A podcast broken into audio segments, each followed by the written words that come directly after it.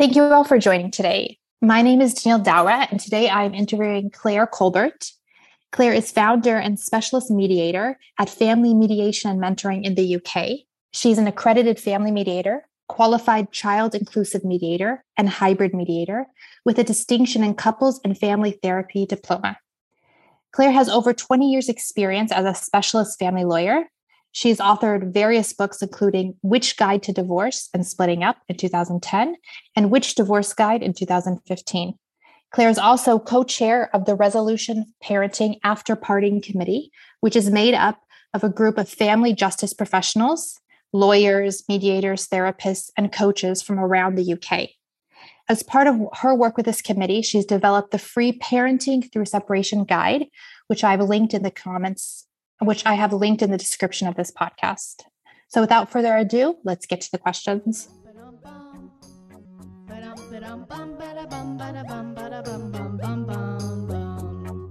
You can be just like me. You're double. All you have to do is ask to see your family. You have so much to see.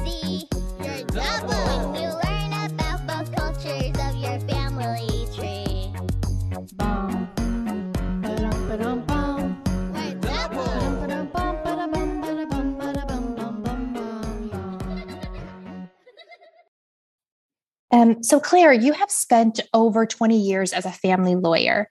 What made you make the transition to mediation and to establish the family mediation and mentoring? So, as a, a family lawyer, I was sometimes very frustrated by the court process and how positional it could make parents because going to court you both have to have a corner that you're fighting and the court process can take a really long time. It can cost a lot of money because you're often having several court hearings to get to a resolution. And I'd quite often find that at the end of that process, parents would end up with a solution we talked about right at the beginning, but we just hadn't been able to get to for whatever reason, uh, for some block in the road. And having trained as a mediator, I could see in mediation meetings that parents were able to get to that solution together much quicker and keeping some control of the process without that, that time delay, without that cost, and enabling them to both make decisions that were in the best interest of their children or their family. And so I decided that I, it was time for, for me to, to say, okay, I want to specialize just in mediation. Because although I'd been doing about half half for a number of years, the, the, half that was going off to court was frustrating me a lot. And actually, that was quite a hard mindset to jump from court into mediation the next afternoon or the next day. And so I decided that's it. I, I want to focus purely on the mediation. Um, and a colleague was leaving at the same time as me, and we agreed that setting up the business was the right time um, and that we would do that in the hope that we could move forward the mediation platform and, and give it a bit of a, um, a gravitas um, in that we could use the experience as family lawyers to encourage people to try and come to resolutions, explaining to them what the court process is like and why it isn't this perfect solution or this magic wand that I think some pe- sometimes people think it is. I think I think that's great and, and so much needed in today's world around around the world actually. And I know you're also co-chair of the Resolution Parenting After Parting Committee. Um, I would love if you could tell us a bit more about the work you do through that committee, um, any publications you've developed or resources you've developed for families. Absolutely. So, so there's a, an organisation um, in England and Wales called Resolution, which is a group of family law professionals who, for a number of years, have worked under this membership to try and work under the basis of putting families first. And the majority of, of good family lawyers are members um, and come to the training that Resolution do and are part of this organization. It used to call, be called the Solicitors Family Law Association a long time ago without showing my age. Um, and then in terms of resolution, there are lots of different committees with different focuses. And I've been part of the Parenting After Parting Committee for a number of years and been co chair for the last two. And that committee is really about what can we do both for parents and professionals to make sure that children are the center of all of their decisions and all of their thoughts once they decide to separate, be that married or, or not married. And with the work that we've been doing, it's about educating family professionals to make sure that where their, their thought might be, okay, well, what's going to happen with the money and what's going to happen with the house, their first thought is what's going to happen about the children and how can we make this as as as easy a process as we can. It's never going to be an overnight process. It's never going to be, you know, straight away easy or simple. But how can we make it as palatable as we can, and how can we prevent any harm to the children? And so the committee has done a lot of work over the years, um, f- preparing publications, writing articles, doing training courses for family lawyers.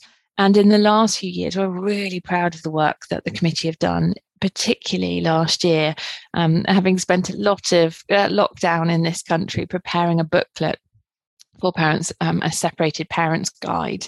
And that guide talks parents through what they might see in their children when they decide to separate, how they can talk to their children about separation, about how children might react at different ages, about things that they should think about when they separate, including the children, about where to get information, where to get advice, how to make those decisions, the kind of things they need to think about, and the different routes and options for coming up with conclusion on issues. And that that we hope is a really, really valuable resource for parents. And it's a free download. You can buy it as a, a, a booklet as well, but it's also a free download that's there and available for anyone to, to access. And so that's something we're really, really proud of.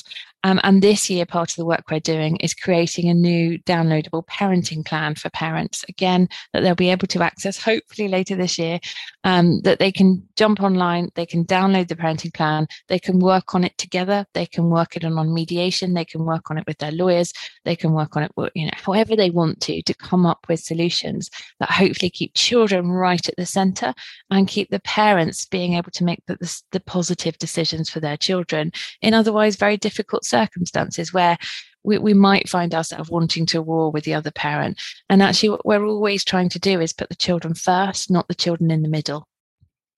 Perfect. So, for anybody listening that might be interested in the first publication, the guide that you mentioned that's already been published, we'll go ahead and add the link to the description of this podcast so you, so everybody can access it very easily. That's fantastic. Great. So, I would love if you could tell us a bit more about the work you do at Family Mediation and Mentoring and for example, what is the typical family you work with? If you are court appointed or people voluntarily seek your services? Yeah, so so mediation um, in England and Wales is voluntary. It it can't be court ordered, and so we are a, a voluntary option for any family. And the type of work we do at Family Mediation and Mentoring is working with uh, couples or families who are separating or separated to help them resolve any issues surrounding their separation with a, a, legal uh, instance. So, for example, it might be um, what they do about their house, what they do about their pension, how they divorce. Uh, the divorce law has changed in, in this country this year to a no fault system. So, how do they deal with that? Uh, what do they do about uh, splitting up their bank accounts? How do they manage their bills if one person had been paying one and had one had been paying another? And another large part of what we do is how do they deal with the arrangements for their children post separation and how might those change? So maybe they've been separated for several years, but the children's needs have changed, or the children have changed school, or somebody's moved.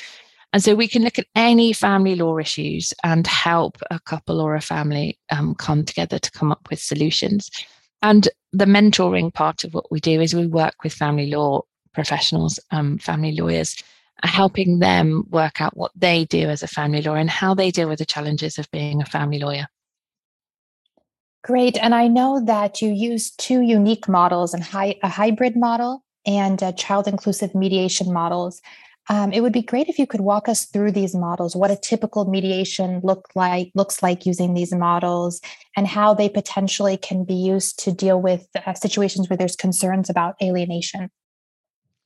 Yes, yeah, so, so the traditional mediation model uh, here is the two parties, so the two parents coming together and meeting with a mediator, either online, which has been really popular in recent years, unsurprisingly.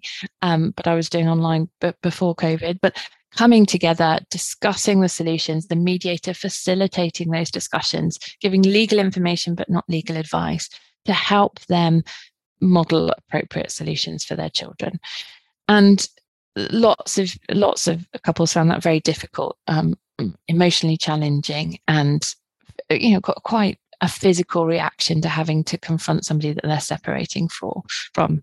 Um, and so the hybrid model has um, you know moved over to this country and been something that's now starting to become more widespread. There's, there's still only a, a small amount of hybrid mediators trained here, but that's growing, which is great.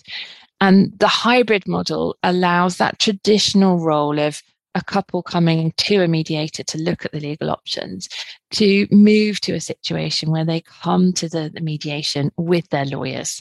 And so the, the two lawyers will come with the two parents and the mediator and have an opportunity to discuss it with their lawyers here so their lawyer can help them and support them, but also to break out and have separate rooms where they can get legal advice, where they can get support from their lawyer. The hybrid model also enables the lawyers lawyers to, to talk to, to me as mediator about what they think might be a solution and explore solutions with me without me having to go over and exchange that with the other, other parent just yet.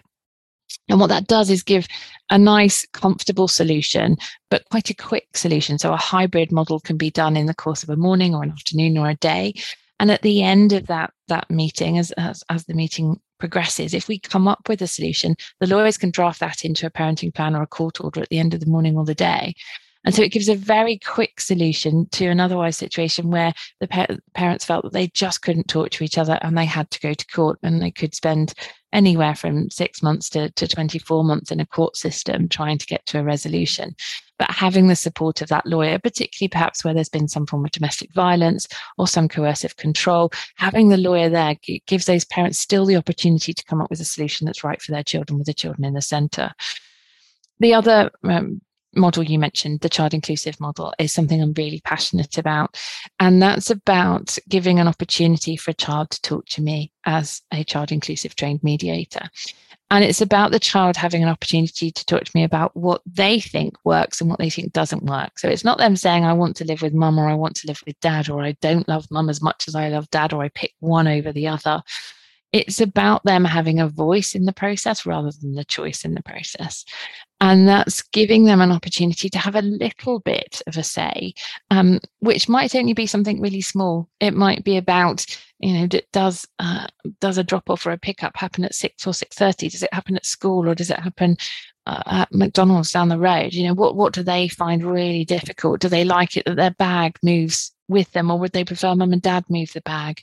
and just the really small practical things that sometimes children feed back to me to say this isn't working for me this is why it's not working and i can listen and as long as the child gives consent i can feed that back to the parents and the parents then have an opportunity to try and improve that and i quite often talk to, to children about that being a bit like an opportunity to give mum and dad a school report. You know, what's mum or dad doing really well at the minute? And what could they improve? Um, if we were giving them praise, what would you give them praise for? And, and what would we say that there's some work to be done? And as parents we don't often get that. We we sometimes get some some feedback from our children but not necessarily understanding why. And so the child inclusive meeting gives us an opportunity for the child to talk completely freely to an impartial, independent mediator who isn't judging, who isn't going to tell them they're right or wrong, who isn't going to feed anything back to their parents they don't want fed back, but then giving the parents the power to have that information to make positive change that's child focused. Um, so, right again, putting the children first rather than in the middle. And, and that model works very well, particularly when we have parents at a stalemate. So we have one parent who thinks the, the solution they have said is absolutely perfect for the child, um, and the other parent thinking the polar opposite of that. And actually, the child say, "Well, I quite like a bit of both," or "I quite like what Mum suggested for for in term time, but I quite like what Dad suggested for for in holidays." And that isn't asking them to pick between a parent, but that's asking them to say, okay, well, what works and why does it work? Um, and I, I will only meet with children who have the ability to have those meetings without feeling pressure from it. And so it's making sure that it's the right model for the right children, but also they're, they're the right age. So we normally say over the age of 10 uh, if they have younger siblings, and sometimes a sibling might want to come along so that they feel they have a voice too. But if not, we're looking really at the child having an opportunity to just say, okay, this is good, or, or I'd like it better if we could do it this way. Um, and then the parents don't have to agree. You know, sometimes children come up with some brilliant models, but that practically just don't work. And so we, we then have to feed back to parents, and parents have to listen to what the children have to say, but go, well, do you know what? We wouldn't be able to do our jobs if we came up with that model, you know, handing over at midday every day. It just wouldn't work. but how about we come up with a solution that recognizes that desire recognizes the children's wish to have that factored in somewhere and we'll try and make that work on a saturday or we'll try and make that work in holidays um, and and that's that's a model that we've really found keeps the co-parenting relationship working at its best and making sure that the children have a voice in the process so I just love how you are helping children have a voice through this process and ensure that that voice is heard. I think that is so important that children are often left out of a process, process and situation that actually really affects them mostly. So I, really, really see that that is amazing work for your you're doing. Um, I wonder if you could talk about why it is important to to have that intervention early on and to ensure the child's perspective is taken into consideration early on in, in divorce proceedings rather than too late again especially if we're dealing with alienation. I think uh, sometimes the the time that can pass between an initial decision to separate and any decision being made it can actually be the most toxic because in that period of time people are trying to prove that they're right and might be saying things to a child to help them win the child over, not thinking they're doing any harm by doing that, but thinking that, well, if I don't like him or her, as in the other parent, then I, I don't want the child to, to like them too. I want them on my side. And actually, we're doing the most possible harm we can do to children when we, we try and alienate them against the other parent, because there is so much research and uh, so much information out there that shows that actually what we're doing to children is making them question themselves and, and their self-worth and their self-esteem. Children see themselves as made up as, a, as a, an equal package of mum and dad in the majority of, of cases. And then when they hear one parent saying bad things about the other parent or, or being asked to pick they're being told that the part of them isn't good, isn't kind, isn't nice, is unpleasant, isn't someone you'd want to spend time with. And in doing that, that that child is then internalizing that and thinking, okay, well, I've got to be more like the other parent, or I've got to exclude that parent, the, the bad parent. And actually, it's really important for children to have quality relationship with both parents unless there's a risk of harm. So harm completely different, and, and that's not what I'm talking about here if the children are being put at risk. But instead, in the majority of family situations, having a good relationship with both parents is the model that, that children need to have the best, secure, stable base. And that there's so much research about that. And that's where the earlier we can get that co parenting relationship working and the child focus and the child being first, the, the better we have that chance of, of that relationship continuing and those parents being able to co-parent for the rest of the child's life. Because although we talk about children being under the age of 18, actually we are going to be parents for the rest of our lives.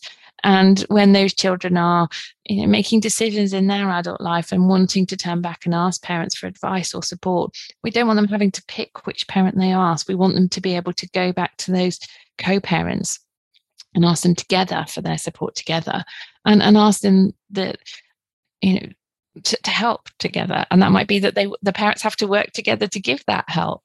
Um, and by giving them that secure base, by knowing that that both parents might not love each other anymore, but still love the children, and the children don't have to pick, means that actually we're setting them up the best we possibly can, uh, rather than the opposite of that, which is making the child think they have to pick making the child think the other parent isn't a good parent and reflecting that on themselves. And then in later life, questioning that and then starting to resent the parents that, that's done the alienation. Um, and then not being know who they believe or who they trust and thinking they can't turn to either parent. And, and that's leaving a child in a situation where they haven't got that secure base they haven't got the role modeling of, of, how to behave as good adults as of how to communicate and instead they're struggling in the world so so we've got a really good opportunity here to to make that work uh, and to work well if we start early. There is some brilliant research around, um, and a great book um, by Nadine Burke about the ACE factors, and her book's called The Deepest Well. And that talks a lot about when there there has been all kinds of of um, ace factors in a child's life and one of them is a divorce or separation and and how parents deal with that. And that doesn't have to be an ace factor. So it can be that if we deal with our, our separation or our divorce well that that doesn't become something that's going to cause greater emotional harm to our child in, in their adult life or physical harm. Because the research suggests that there can be links between uh, d- diabetes, heart disease, long term health conditions just by parents not having modeled that well and that being another factor in a child's life that means that actually the way they deal with stress the way they manage things that, that they, they put themselves at greater physical risk in terms of health.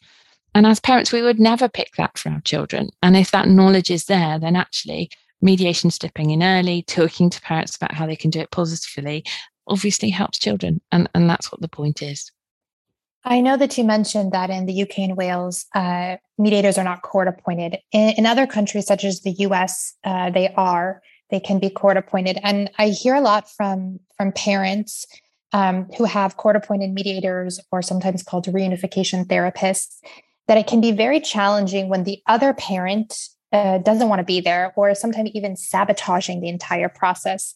So I'm going to assume that you've dealt with some parents who are not necessarily fully invested in mediation, who may change their mind mediation. How do you deal with that as a professional?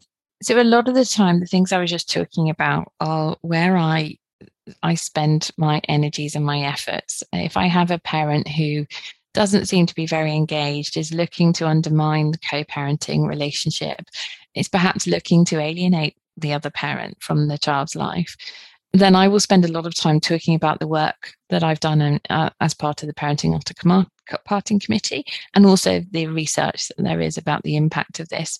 Because sometimes what we think we're doing in, you know, to try and get what we want, we do blinkered to what impact it's having on others around us and most importantly, the children. And so, uh, in my professional role, I'm, I'm not there to judge as a mediator and I'm not there to arbitrate. So, I don't make any decisions. I don't tell people what they, they should or shouldn't do. But instead, I gave them the information that will hopefully guide them to the, the right process, to the right decisions, and to the decisions that will be best for their family. And if there is a parent who then isn't doing what could be best for a child and the other parent is flagging up these concerns, then that information can sometimes just make somebody sit up and go, oh, hang on a minute, maybe this isn't good. And they might not admit it in the mediation process, but we might see some changes in behavior. And we might see that I might say, well, you know, children might react like this. And they say, ah, my child has reacted like that. Or maybe I am doing that. Or maybe I need to stop and obviously the more we can do to stop that the better. Absolutely and i think i think you're absolutely right. It's it's it's about educating them giving them the awareness they need early on so they realize the effect it has on their children. Mm. before that behavior becomes too entrenched. I mean sometimes it's a pattern of behavior that just becomes learned and and breaking that becomes much harder the longer it's gone on for. I also really admire the work you do at family mediation mentoring um, around capacity building and systematic change. So, obviously, mediation services to a family is one part of the component, but this is this is a wider system um, with many different professionals and stakeholders, and it's very important that change happens across the system. So, can you tell me a bit more why you think it's important to be training professionals regarding you know your services and why mediation is is so important and needs to be child inclusive and hybrid.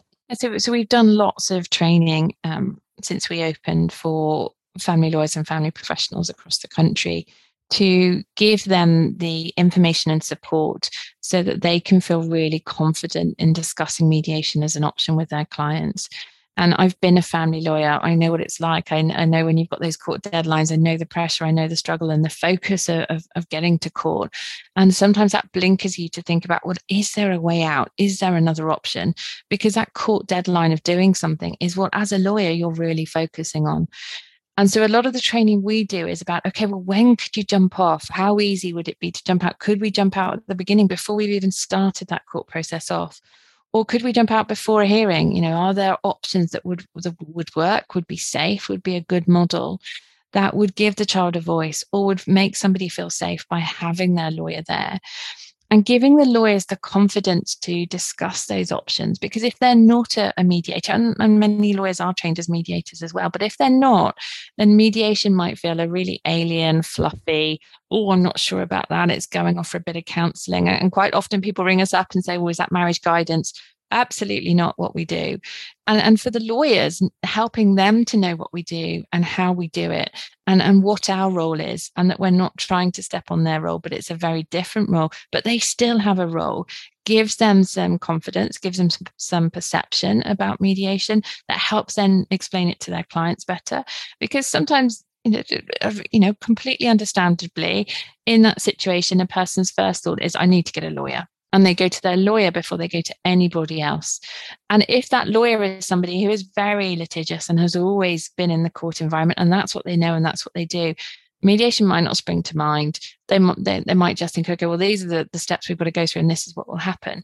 And actually educating those lawyers that there are other routes that are going to be better for the children, better for the family unit, better for the co parenting arrangement helps those lawyers to then go, ah, okay, well, I, I, know I've got to do the right thing for my client, and I do my gut instinct has always been to go to court, but I've been through the court process. I know how long it takes. I know how much it costs. I've just heard about this option that's called hybrid mediation that would give you the lawyer support you need, but help you come to a resolution quicker and cheaper. Or I've just been to a training course where they've talked about child inclusive mediation that will give your child a voice in, instead of perhaps it taking a year and a half, two years to come to a solution by which time the child is older and has had too, too much alienation go on, or difficulties in dealing with the, the separation because the parents haven't. And so that training piece, training lawyers about the different options, about when they're a good idea or not, because there are some situations where mediation just can't work. So, so where there has been abuse, for example, or where one parent just isn't able to to manage the process, and even having a lawyer there isn't going to be enough. They, they need more than that. They're at risk either physically or emotionally.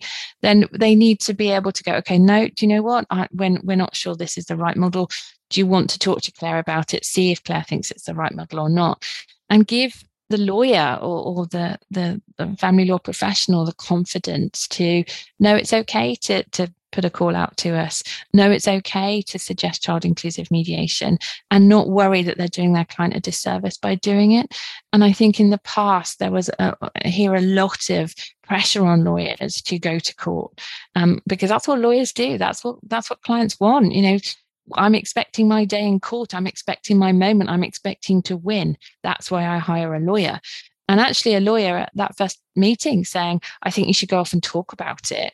Sounds like they don't want to take your case, or it sounds like they don't want to fight your corner for you. And that's the last thing a lawyer wants you to think. But it's instead helping them understand it's not about not fighting their corner or helping them win. It's about making sure they get the right solution for their family. And there can be lots of different right solutions, and a court might come up with a different solution that they don't think is the right one. So it's instead empowering them to keep control of that solution and helping the lawyers understand that as well, because they'll have had numerous court hearings in their careers where the solution a judge has come up with isn't one that anybody in the room thinks is a good one, but the judge at that point did and and then the family have got to come to grips with that and and make it work or go back to court sometime later or permanently find themselves in this situation of, of being bouncing in and out of court. And so mediation offers the opportunity for that family to not go through that process and spend the rest of that child's life bouncing around the court system, but instead to keep coming back to mediation when there are changes or to find a way to communicate so they don't need to come to mediation. That they can discuss that however is safe and however is appropriate for them as a family.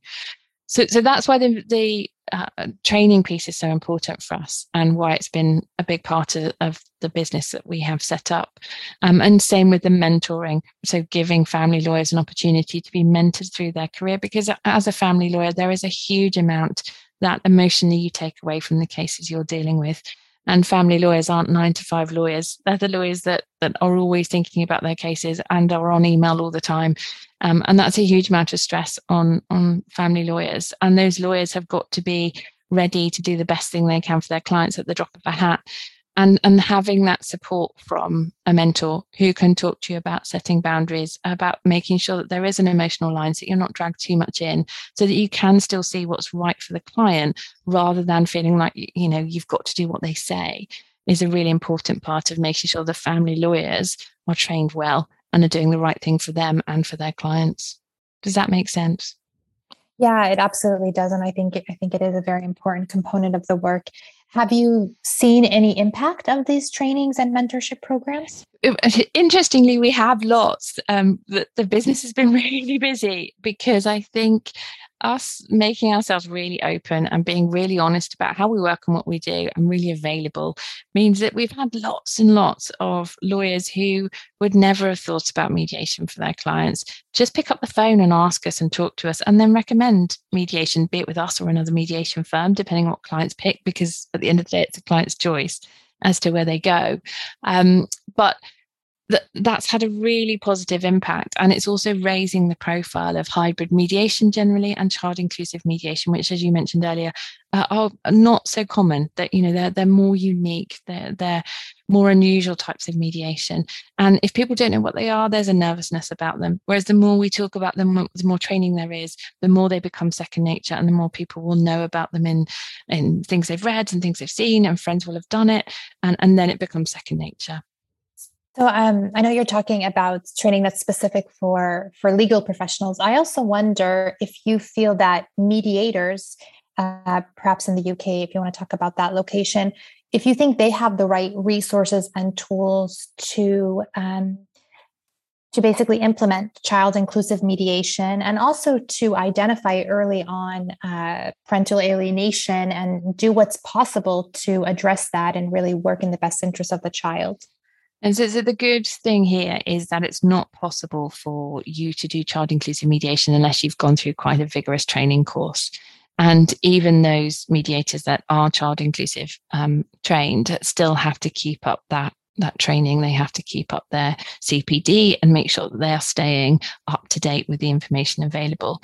And and so that does mean that those those mediators that are meeting children have had the training to hopefully give all of the, the right support they can to the child. And if they are concerned that there is something going on, again, they're not a judge. No mediators here are allowed to, to inflict any decisions or make any judgments or decisions and not allowed to write any reports to the court or to anywhere else. It's a without prejudice process.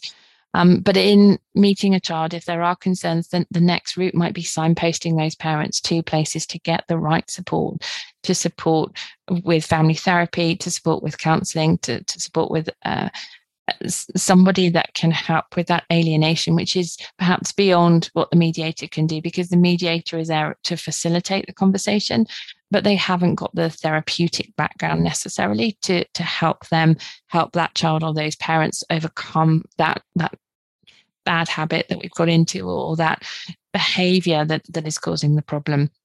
So absolutely it's something that we're always conscious of um, and as i mentioned earlier it's something i talk about in the initial meetings a lot because early little things that might be said can build into bigger things and what might just be trying to to win a child over a bit or trying to get the child to to be on one parent's side can can grow into alienation quite quickly and i hope that stepping in early and talking to parents about that nips that in the bud before it gets too far but sometimes it doesn't. And sometimes I see parents later or families later where the situation has got to a point where I have got concerns and I will start flagging up where other support or other professional assistance might be needed.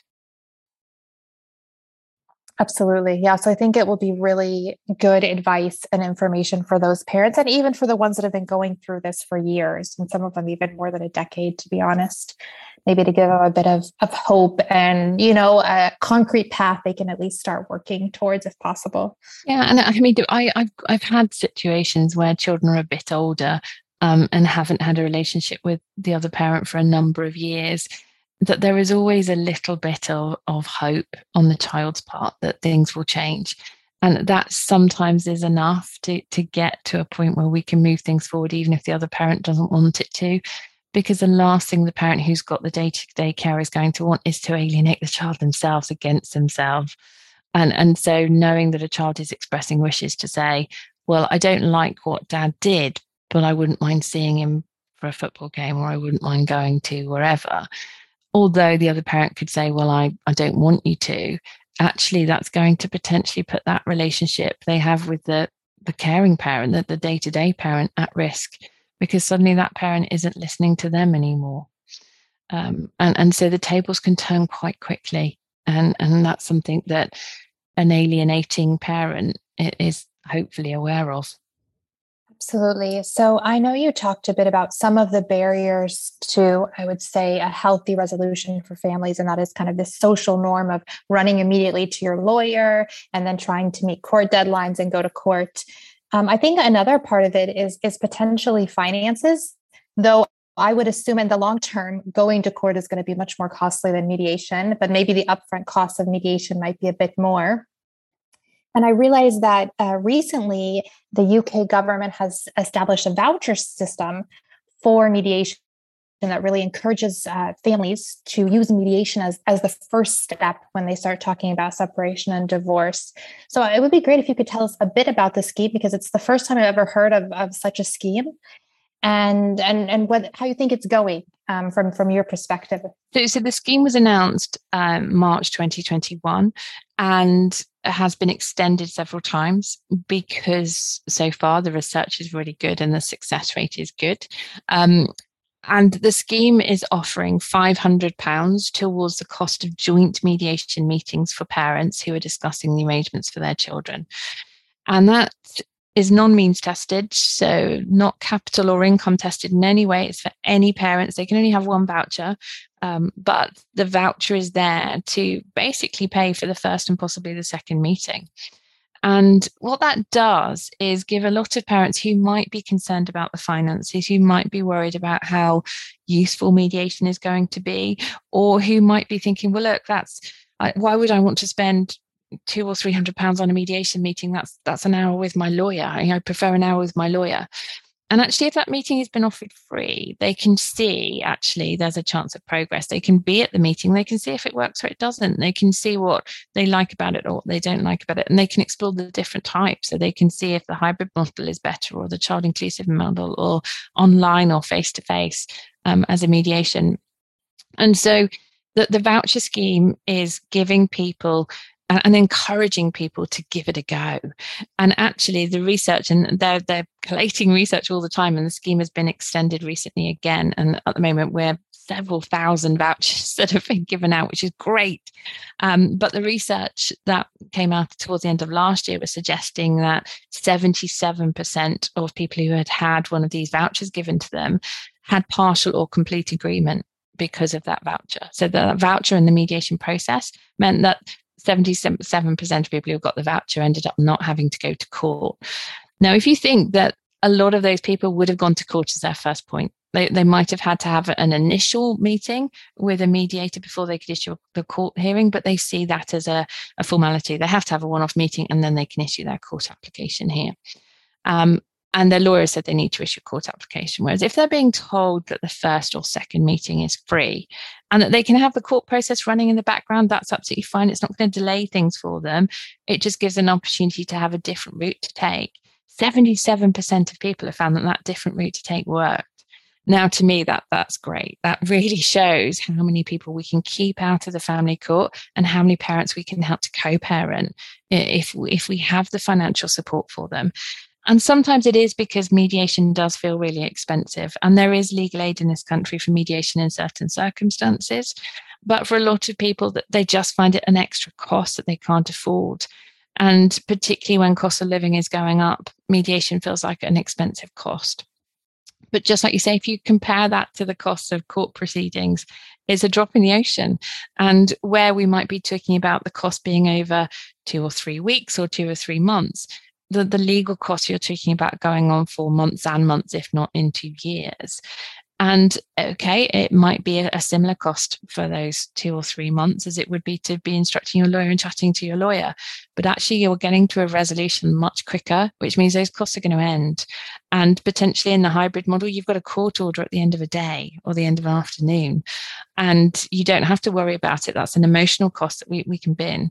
That's a financial cost that we can bin. That's us getting on with our lives and moving on with the next chapter. And just even having that initial meeting and having an opportunity to talk to parents about that together and empower them to both be able to make those decisions, you can see how the voucher just gets people in to help them understand it a bit more when they might have been a bit, well, why would I want to spend £200 on a meeting? Why would I want to, to you know spend two hours of my life doing this i may as well go off and wait for court. And that's actually quite a short term consideration because going off to court is going to be potentially six weeks three months to a first court hearing maybe six months nine months to a second court hearing maybe a year to 18 months to two years to a final court hearing. And perhaps starting off that court process being aware of that timetable and and having an opportunity to go i don't want to wait that long i don't think that's best for our children i don't think that's good for either of us what can we do to avoid it the voucher gives them a really good way to say look let's give it a go we're not it's not going to cost us to try I think that's just amazing that the government has decided to do that. And I really love that they're actually then researching the impact. I think that is key. And I hope that, you know, other countries will, will look at that impact and consider implementing such a system.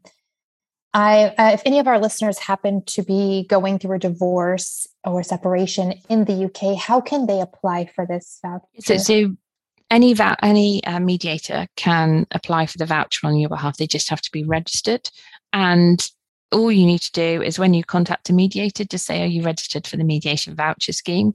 And as long as both parents give their consent to apply for the voucher, and that's just an email consenting with standard wording, then the voucher is applied for as long as we're talking about the arrangements for children. Both parents have had a MIAM, so an individual meeting, and the mediator confirms that, and that neither of them have had the voucher before. So it's a really quick, easy process to apply for. As long as they don't run out, we they keep extending them, which is great. So we have to keep hope they keep extending them.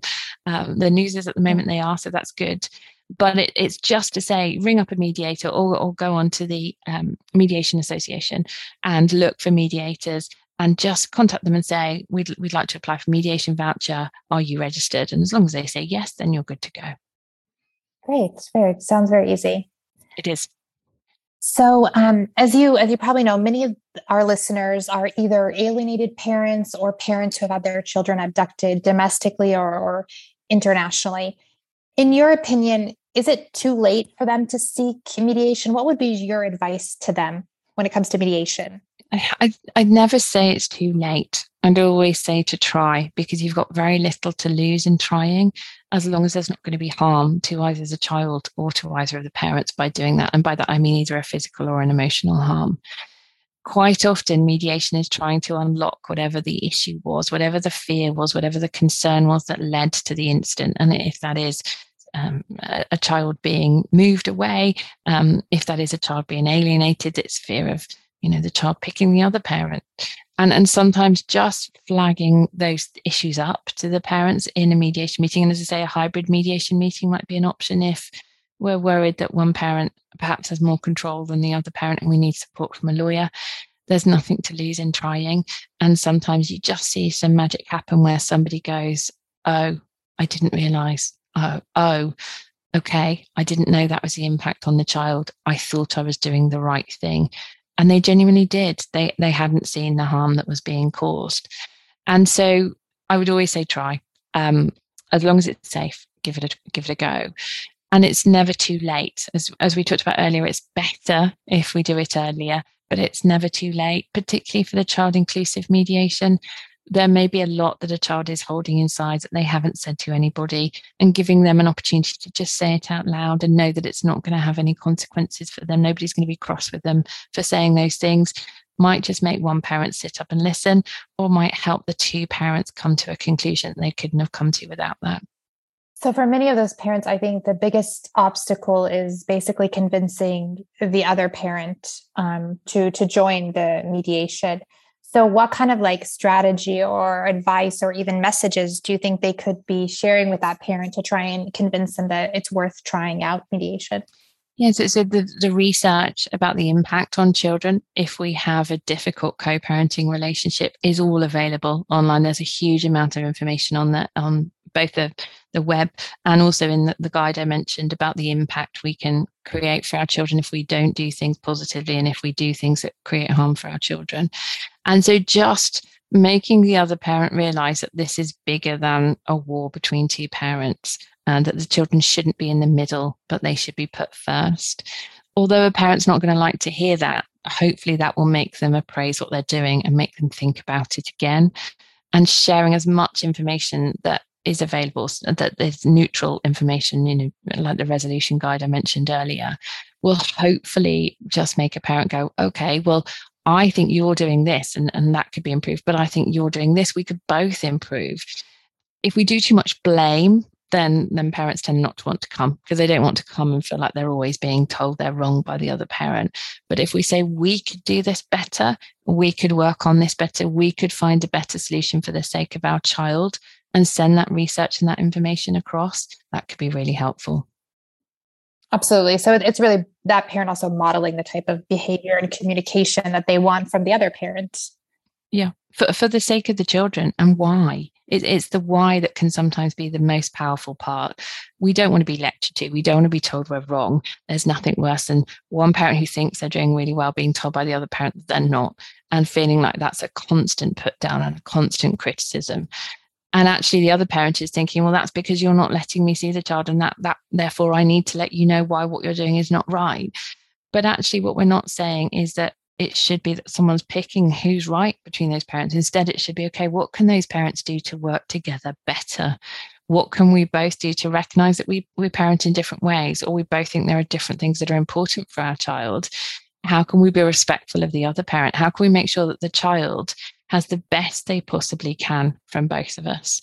uh, without any alienation, without the risk of abduction, or if a child has already been abducted, what can be done to make sure that that relationship can continue in some way? What can we do to try and make sure that that child knows the other parent's there, the other parent wants to be part of their life, and, and what what can work for that child? And as I say, the child inclusive mediation option gives that child a voice in the process.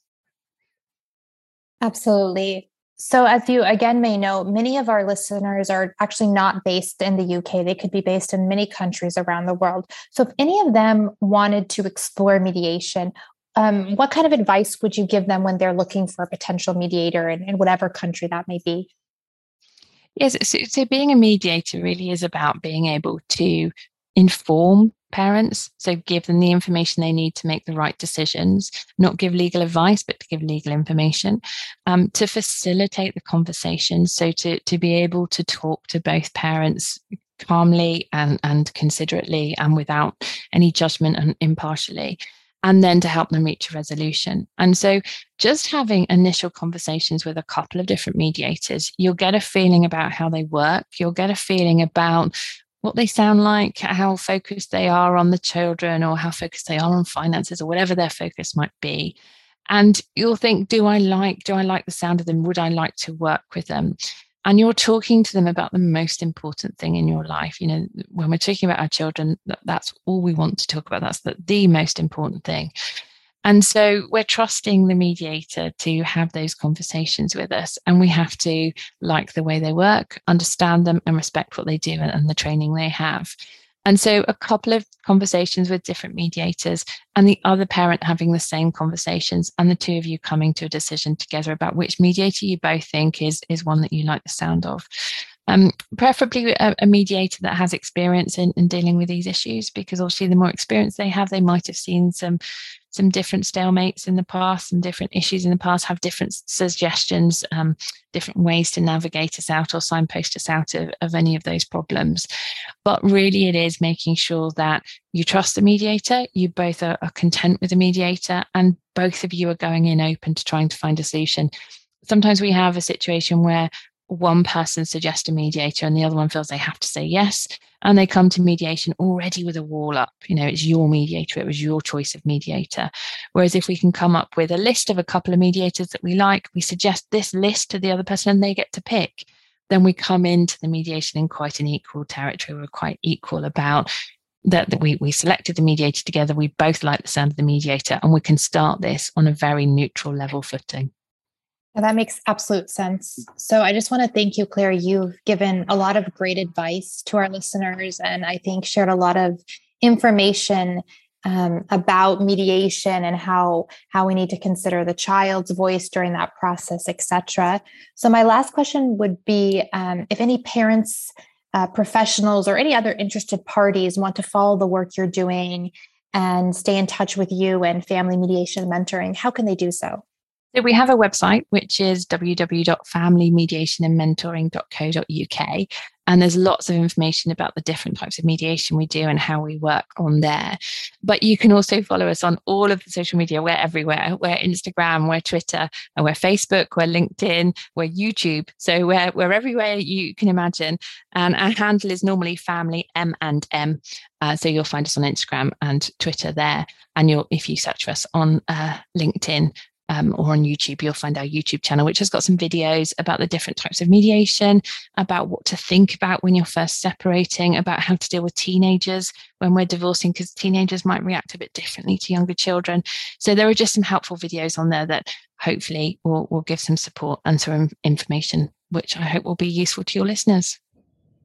I would remind everybody that's listening today that the goal of this podcast is to share knowledge with you and to let you know that you're not alone. With that said, if you need any specific legal advice, we do recommend reaching out to a qualified legal practitioner for that advice. If you're a minor or perhaps don't understand certain parts of this episode, please do reach out to a responsible adult or someone who can explain the episode to you. We've done our best to make sure that this episode doesn't offend anybody. Of course, if you have any questions or comments, you are more than welcome to reach out to me anytime at danielle.dawra at findmyparent.org.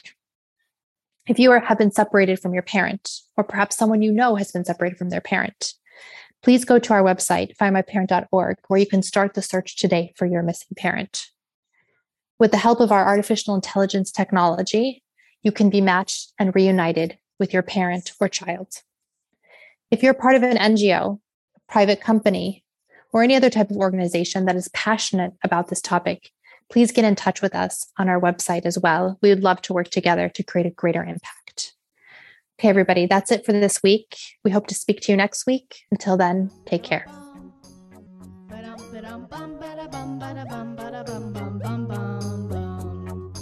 You can be just like me. You're double. All you have to do is ask to see your family. You have so much to see. Double. You